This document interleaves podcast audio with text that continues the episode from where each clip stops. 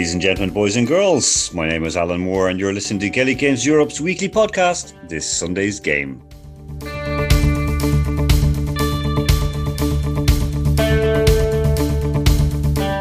A very warm welcome to the new season of This Sunday's Game. We're going to throw in with a two part special interview with new GAA President Larry McCarthy. In part one, he will tell us just what took him to America and how important the GAA community is abroad for Irish and non Irish alike. I am delighted to welcome on a very, very special guest to throw in for this new season of this Sunday's game on Uachtaráin, Cumann Gale, Larry McCarthy. Larry, you're very war- you're very welcome onto the show today. Well, thank you very much for the invitation. Thank you to, for being here, um, although physically not there, obviously. Um, but I am back in, in Europe after 36 years away um, and adjusting and delighted to be on your, your show this evening. Listen, you were never away now, in all fairness, because you were you're first of all you were heavily involved in the GAA out in North America, and you were a very very regular visitor home. And I know that myself from speaking with with many people back home, and also with, of course, the out the the the, the former president John Horan. You used to turn up in the most unusual places. Well, yeah, I mean, I, I, suppose I was physically removed from the island, but certainly intellectually and mentally not removed from the island, and certainly not removed from the GAA in any way. Um, you're a manifestation of itself. The GAA gets into all sorts of quarters and, and corners of the world. And so I was very, very much involved, obviously, all the time I was in America. Well, no, it wasn't actually. I spent seven years in the deep south in America um, in a town called Statesboro, Georgia. Um, and there was no football team or hurling team down there. But aside from that, um, yes, very much involved and very much involved in the GAA. And so physically removed from the island, I suppose, but intellectually not at all. Physically removed, but you know, eh, do, do, did you find it that Ireland never left you? Oh yeah, it, never did, never did. Um, I mean, I went to America in the '80s, um, and I suppose Gaelic Park on a Sunday was a mecca for us all, um, young and old, and still to a certain extent is. Um, but Monday night was even a, a, better night in New York around, around the Irish neighborhoods. Why? Because the papers came out. And the local papers, the, the daily papers on the Monday morning, um, and the local papers from around the country from the previous week, the previous publication day would have been Thursday, arrived into New York, and somebody would be designated to go to the local or go to the, the news agent, wherever it was, and bring them back to a bar and they were great crack. They were great nights, and you read voraciously about the local match or whatever was happening locally, and then of course the crack started in terms of the wins and the losses and whatever else. So I mean, in, in that context, the GAA never left me, um, and even while I was in Georgia, um, it's a great man in digital called Liam Ferrie. Who, when digital started up in Galway, started an internal newsletter for all the Irish people who were around the, the world working for digital. And he expanded it and so Sunday evening, I would be looking for this email um, on a very, very old, you know, internet line, telephone line in Statesboro, Georgia, looking to find what the results of the matches were that day, you know. So you're right, it, it has never left me, never left me. It's interesting you mentioned Liam because, of course, he was out here in Moscow and his brother was involved or is still involved, as far as I know, up in Helsinki in Finland. So you know, we, we kind of it's just like little uh, Irish mafia spread around the world, and we're all interconnected. We're never we're never we're never further than one person from each other. Now, mentioned that now going into seventies and eighties, and I mean, I remember I was in I moved to Canada in ninety six, and dial-up internet was ropey at best, and it cost a hell of a lot of money to phone home. How difficult was it then trying to keep in touch in the eighties? Well, I was lucky in so much as I was obviously in, in, a, in a huge Irish city, um, or well, a cosmopolitan city that had a huge Irish population um, in in terms of um, in terms of New York. So it was relatively easy there, um, and because, well, I mean, I, an older gentleman one day described Gaelic Park of the 70s and 80s and even into the 90s like the internet. You found out everything that was going on in Ireland in Gaelic Park on a Sunday. You know, somebody knew somebody because somebody had, and you're right, it was very expensive to be calling home at that stage. So the phone calls once a week were a tradition for an awful lot of people. Um, but I mean, you you found out in this Irish community what was happening very very quickly. Um, it was a bit little more difficult personally for me down in Georgia. I mean, the, there were the telephone calls home and the ropey sort of internet. And I mean, remember in, in the in the early 90s, the internet was not exactly common either. You know, um, it was only beginning to develop. You and I are probably of an age when we, we were pre-internet.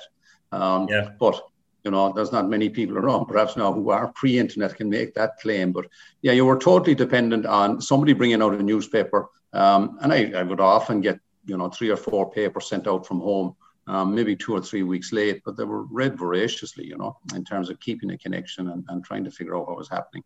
But you're, you're right. I mean, we're, we're a whole network, I suppose, is the modern word to use um, of, of, Irish people around the world, where we, we turn up and, and we bring our games and we bring our culture. Um, you also said we're a mafia. Well, we're not as bad as the mafia, but we are a certain network which is interconnected. no, we're, we're a nice mafia. We're a gentle mafia, you know. So I, I, was, I was saying mafia in the, the best possible sense of the word, you know. in a positive sense, yeah. Many people move abroad for different reasons. How did you end up moving abroad? What what took you away from the Emerald Isle? Well, well this is a long story. Um, I, I, I ran the football club in college, um, which was in Thomond College, um, and I, I never travelled when I was there. Um, but then in 1980, I was a teacher, a young teacher in Dublin. I had the summer off, so I headed to America. And I met a woman on the plane, just pure by chance. boyfriend was playing for Sligo Football Club in New York. He threw the arms around her in Kennedy he saw me waddling along on my backpack and he said, Where are you going? I said, I don't know. What are you doing here? I said, I'm out for the summer. Come on. And so within an hour of landing in Kennedy, I was watching him play football for Sligo Football Club in Gaelic Park. The following Tuesday night, I went training with Sligo and I'm still with them. And that was in 1980. That's now 41 years ago. Moving on from that, I spent another couple of summers out out in New York, just simply enjoying myself. There was nothing more to it than that. Um, and then in '85, I decided I wanted to do some post grad work, and so I literally called the manager of the Sligo football team in New York, a wonderful man called Jimmy Nicholson, and said, "Jimmy, I'm thinking of coming out to America." Um, to go, go into a master's degree at New York University, do you think I'd get a job that would keep me? And Jimmy said yes. Now, Jimmy was also, aside from being a Sligo football manager, was the, a business agent in the Carpenters Union. So I knew there and then that Larry, Jerry, Jimmy Nicholson was going to take care of Larry McCarthy. He did. I landed. I was made an apprentice carpenter, um, and I was sent out onto a job site where I wasn't going to embarrass Jimmy, where I wasn't going to, you know, collapse a building. I wasn't going to be a danger to anybody. And Jimmy literally put me to work. And as a consequence of that, um, I was able to fund my way through New York University and subsequently through Ohio State when I went to do a PhD there. But I have no hesitation in telling you that if I was to walk into Seton Hall University tomorrow morning, Monday morning, if I was back in the States and somebody called me professor, and they would, um, it's because of Jimmy Nicholson. And if Jimmy Nicholson had said no, um, I was, it wasn't going to happen. So I have a great deal of thanks to give to the Sligo Football Club and to Jimmy Nicholson in particular. So the GAA actually brought you through kind of okay, chance meeting on the plane and then absolutely in the airport. Absolutely, got, got you. GAA brought me through. When you were a graduate from Thomond, because I mean, you know, Thomond, of course, at the time was the uh, top place for PE teachers to, to come out of. It was the only place in the Republic of Ireland at the time. You had to to, That's a better way of saying we'll take the, the credit for being the top, but we also were the only. So yeah, I mean, that's fine it was still good. Like you know, like no one else could come up against you. So did you did you ever reckon that you'd you know when you were say taking a, a gym class with first years that you'd end up lecturing in one of the elite academies in like a Division One school in North America? Absolutely not. Furthest thing from my mind. And I mean, even when I went to America to do the masters, it was just to sort of challenge myself intellectually. Um, and I was always coming back, um, but I had managed to get between the jigs and the well.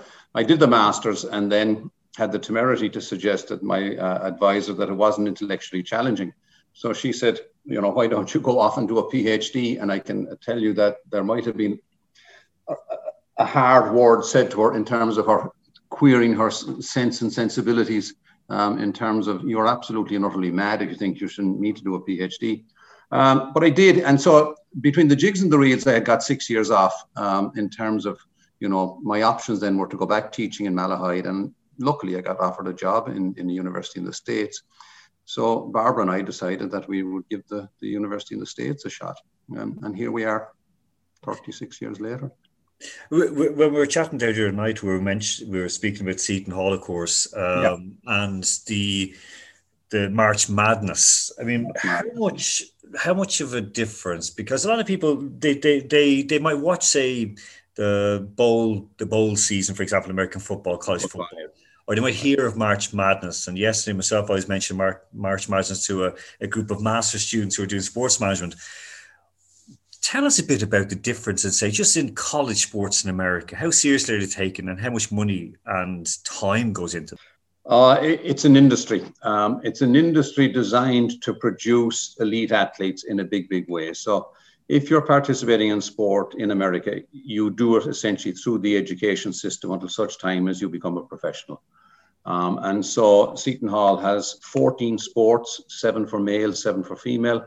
Basketball is our thing and historically has been. We're a member of the Big East Conference, which is 14 originally Catholic schools on the East Coast of the United States, so places like Villanova, Georgetown, St. John's, ourselves, Providence. Now, the dominoes began to fall a number of years ago in, in terms of money, and some of those schools left and some came back. And so now the, the Big East Conference is about 14 schools ranging from the East Coast in St. John's and Queens in New York, all the way to Creighton, which is in um, Nebraska. Yeah. yeah. Um, so they're the they're the 14 uh, sorry they're the 14 schools we would regularly compete against in all sports. Um, the budget for the the athletic department in Seton Hall University and it is relatively small is about 40 million. The facilities are second to none in terms of, of, of facilities we would have here um, in, in, in Ireland, I would suggest but it's all geared towards producing elite athletes who will win championships and win national titles for you. Um, and so the basketball coach at Seton Hall University is the highest paid um, employee in the university. Um, he gets about $2.9 million a year.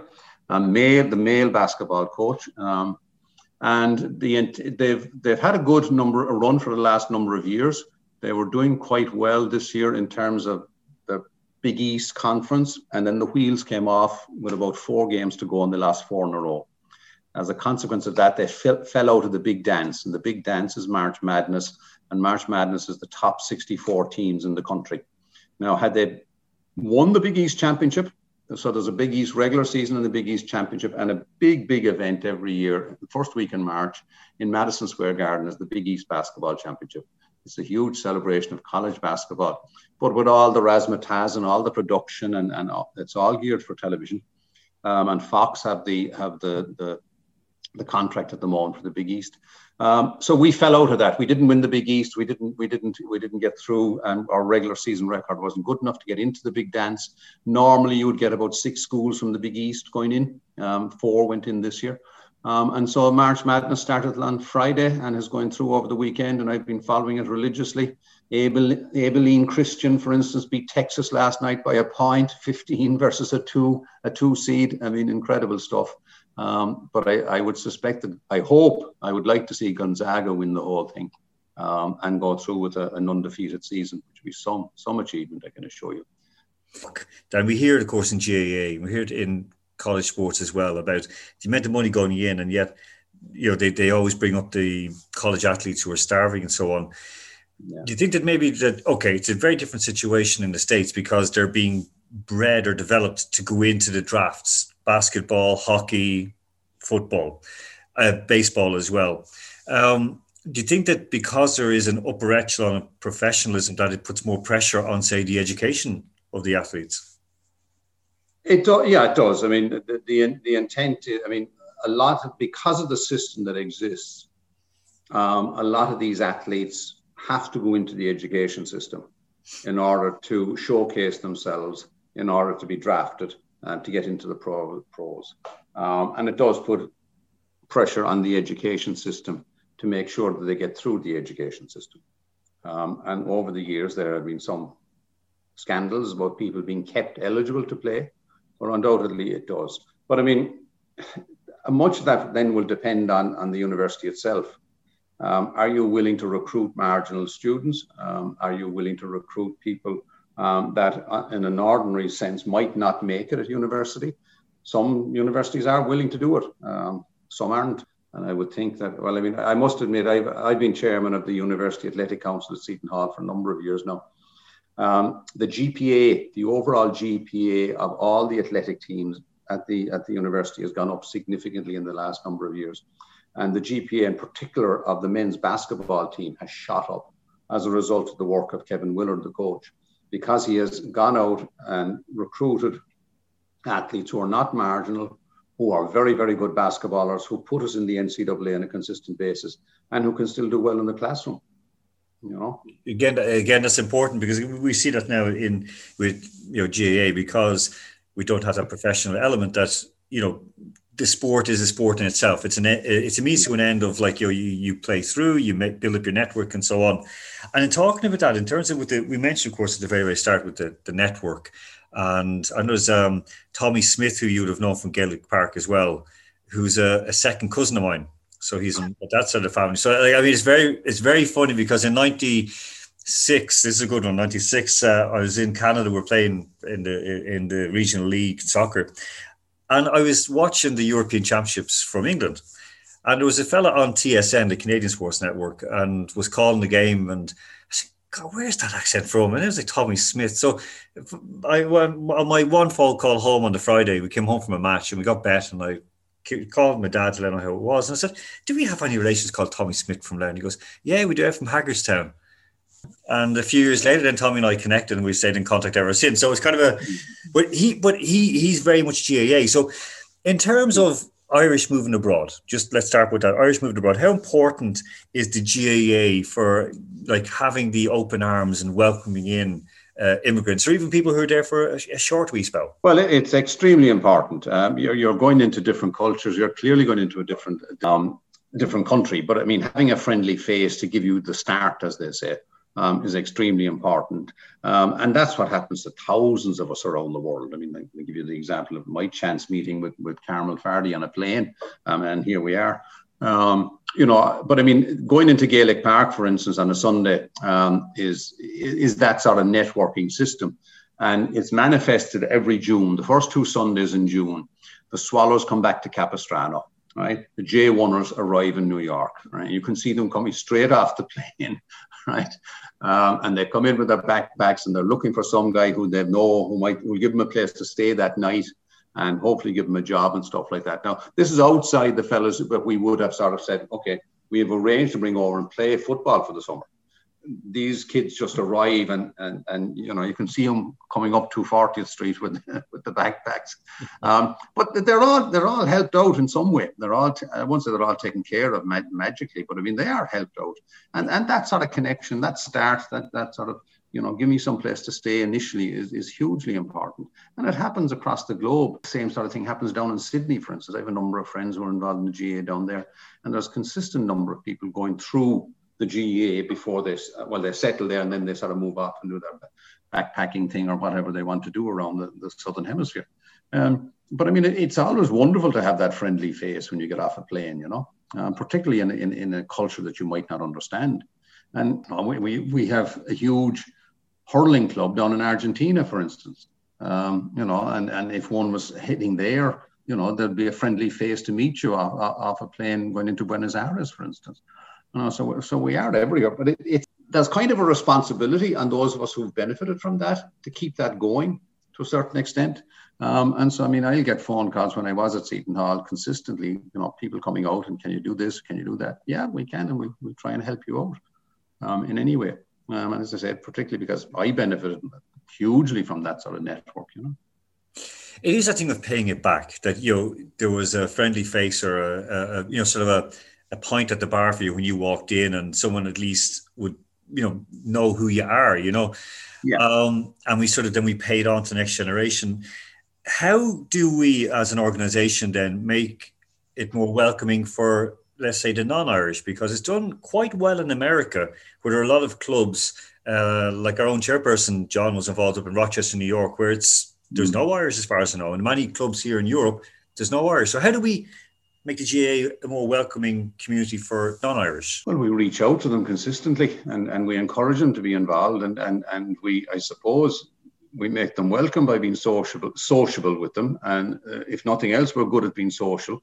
um, and, and welcoming. But go, but there are Irish in Rochester now. Hold on a second. Oh, know. But isn't? Well, this is John's propaganda, maybe, or, or he'll kill me for saying that.